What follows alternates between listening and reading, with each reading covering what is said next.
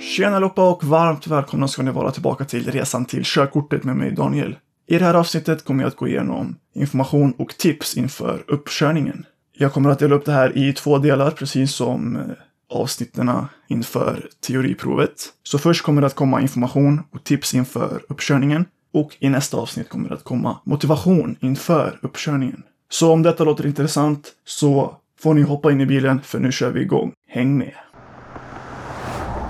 Så hur går egentligen uppkörningen till? Jo, det ska jag börja berätta. Först och främst så skulle jag verkligen rekommendera att köra till Trafikverkets lokal där du ska ha din uppkörning innan själva uppkörningen så att du är uppvärmd. Så åk helst med din handledare dit och kör dit så att du är uppvärmd inför uppkörningen. Men helt enkelt, du kommer att ta dig till förarprovslokalen. Du kommer att bli uppropad av din eh, inspektör eller provförrättare och eh, den här personen kommer att kontrollera din identitet. Sen kommer ni att ta er ut till bilen och eh, här kommer du att få utföra en säkerhetskontroll utav bilen som du kommer att köra upp med.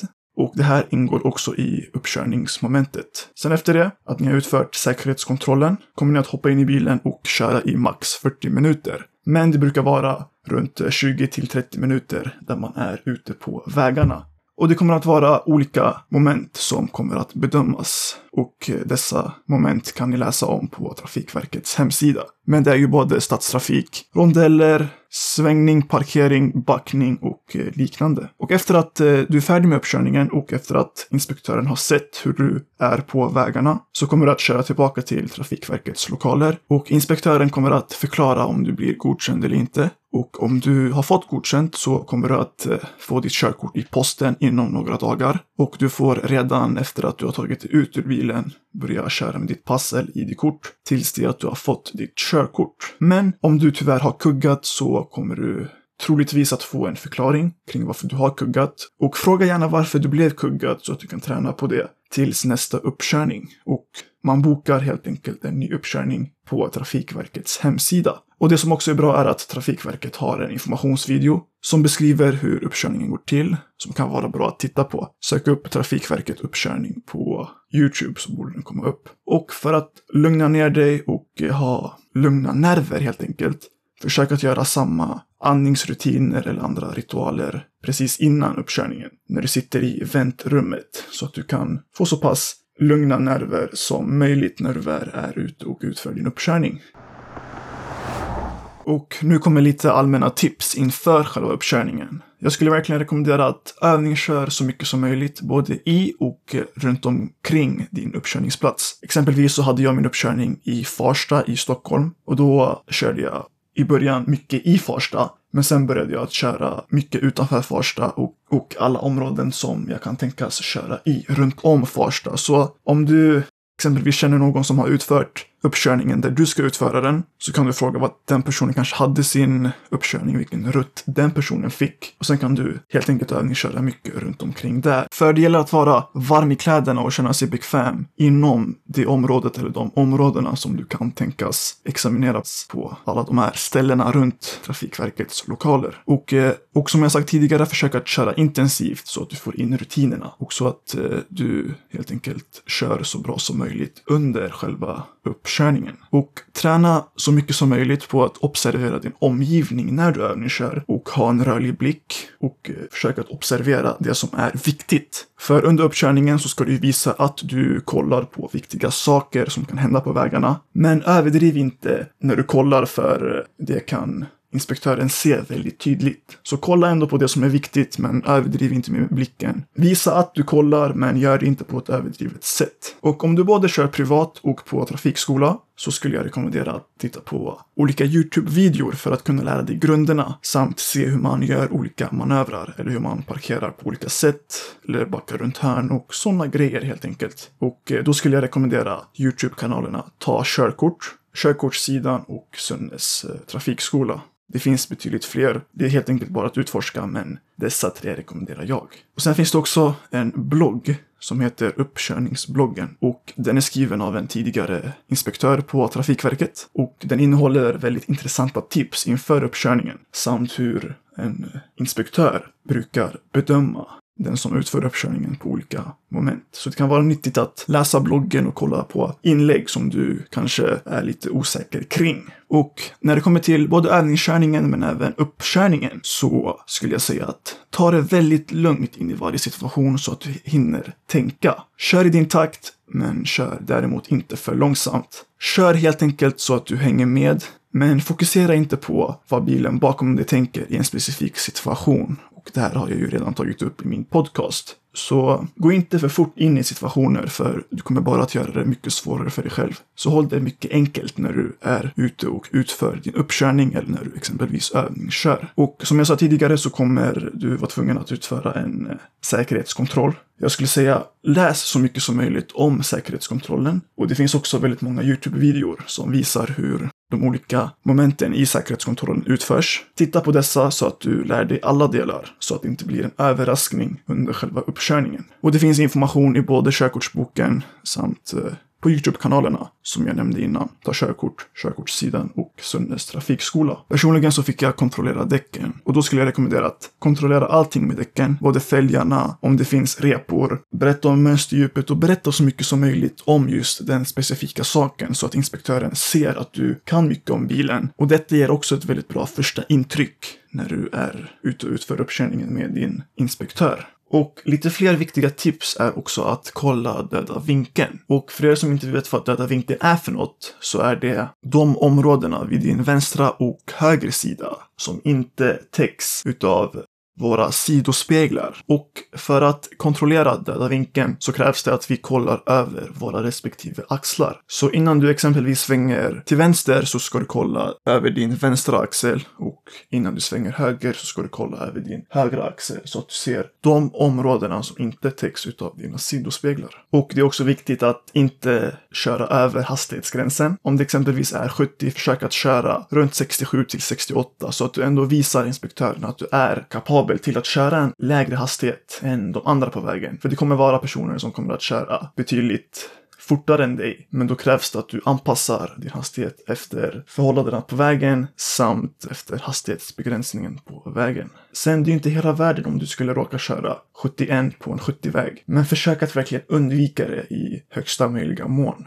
Och stanna såklart vid en stoppskylt. Mitt tips är att stanna och räkna till tre samt ta ett djupt andetag så att du hinner säkerställa att du verkligen har stannat. För om du inte stannar vid en stoppskylt så kommer du automatiskt att kugga och samma sak gäller ju såklart vid trafikljus. Och som jag har sagt i tidigare avsnitt, ta inga risker utan kör defensivt. Kör så att du hinner tänka dig för, så att du därefter kan minimera antalet risker som kan tänkas ske på din uppkörning. Och ett väldigt underskattat tips är att på förhand kolla upp vilket väder som det kan tänkas vara under din uppkörningsdag och under den specifika tiden som du ska köra upp. Om det exempelvis regnar eller snöar så skulle jag rekommendera att övningsköra i de väderförhållandena på förhand så att du blir van till själva uppkörningen. För om du aldrig har kört i regn och sen om det plötsligt börjar regna under din uppkörning så kommer det säkert att gå mycket sämre än om det hade varit mycket bättre väder. Så kolla upp vädret och om du hinner försöka köra upp i samma typ av väder som det kan tänkas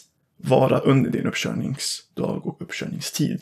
Och för att minska på nervositeten ännu mer så skulle jag rekommendera att inte berätta för någon annan i din omgivning om att du har uppkörning. För om du gör det, om du berättar, så kommer det här leda till ännu mer press. Och om du exempelvis skulle kugga så kommer inte lika många ta reda på det.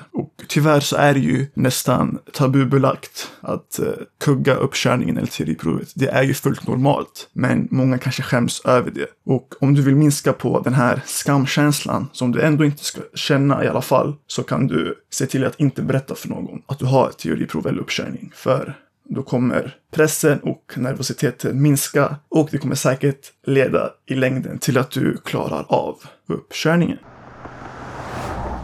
Och ett väldigt underskattat tips är att även om du övningskör privat så skulle jag rekommendera att ta en testlektion hos en trafikskola ungefär en månad eller minst fyra veckor innan din uppkörning. För då vet du ju vilka moment som du kanske har brister i och då hinner du helt enkelt träna på de bristerna inför uppkörningen så att du inte tar en testlektion dagen innan uppkörningen. Så ha en marginal så att du kan utföra en testlektion ungefär en månad innan din uppkörning så att du hinner slipa på dina brister. Och många som kör privat kanske är lite rädda för en trafiklärare. För en riktig trafiklärare kommer både att kritisera, hjälpa och även ge dig väldigt bra konstruktiv kritik på det som du gör bra och det som du gör dåligt. För personligen då, och jag har hört det här väldigt mycket från många andra personer att när man kör privat så kan man känna sig väldigt överlägsen när man kör med sina föräldrar eller närstående. För de brukar hylla en och brukar säga väldigt bra saker om en. Men när man tar en testlektion exempelvis hos en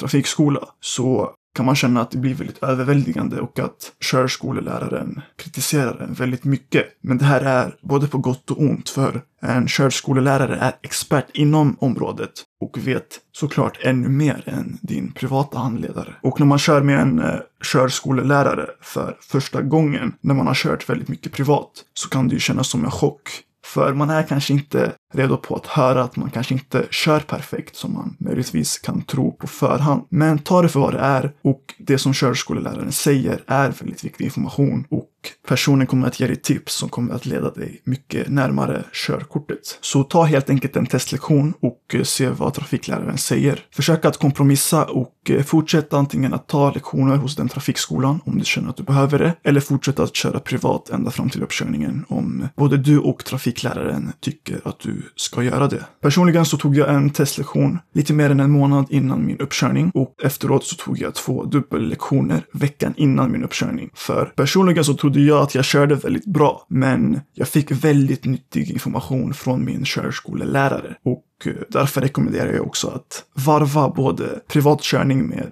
körning på trafikskola. Du behöver inte ta så många lektioner, men ta åtminstone så många lektioner som du själv känner att du behöver, men också som trafikläraren känner att du behöver. Så kompromissa med körskolan och se vad som passar dig bäst. För körlektioner hos en körskola kommer i längden att göra dig till en bättre förare när du väl har fått körkortet. Och försök såklart att jämföra priser samt fråga din omgivning om vilken körskola som de själva upplevt är bäst. Och det här är också väldigt viktigt. Se verkligen till att vara väl förberedd inför din uppkörning.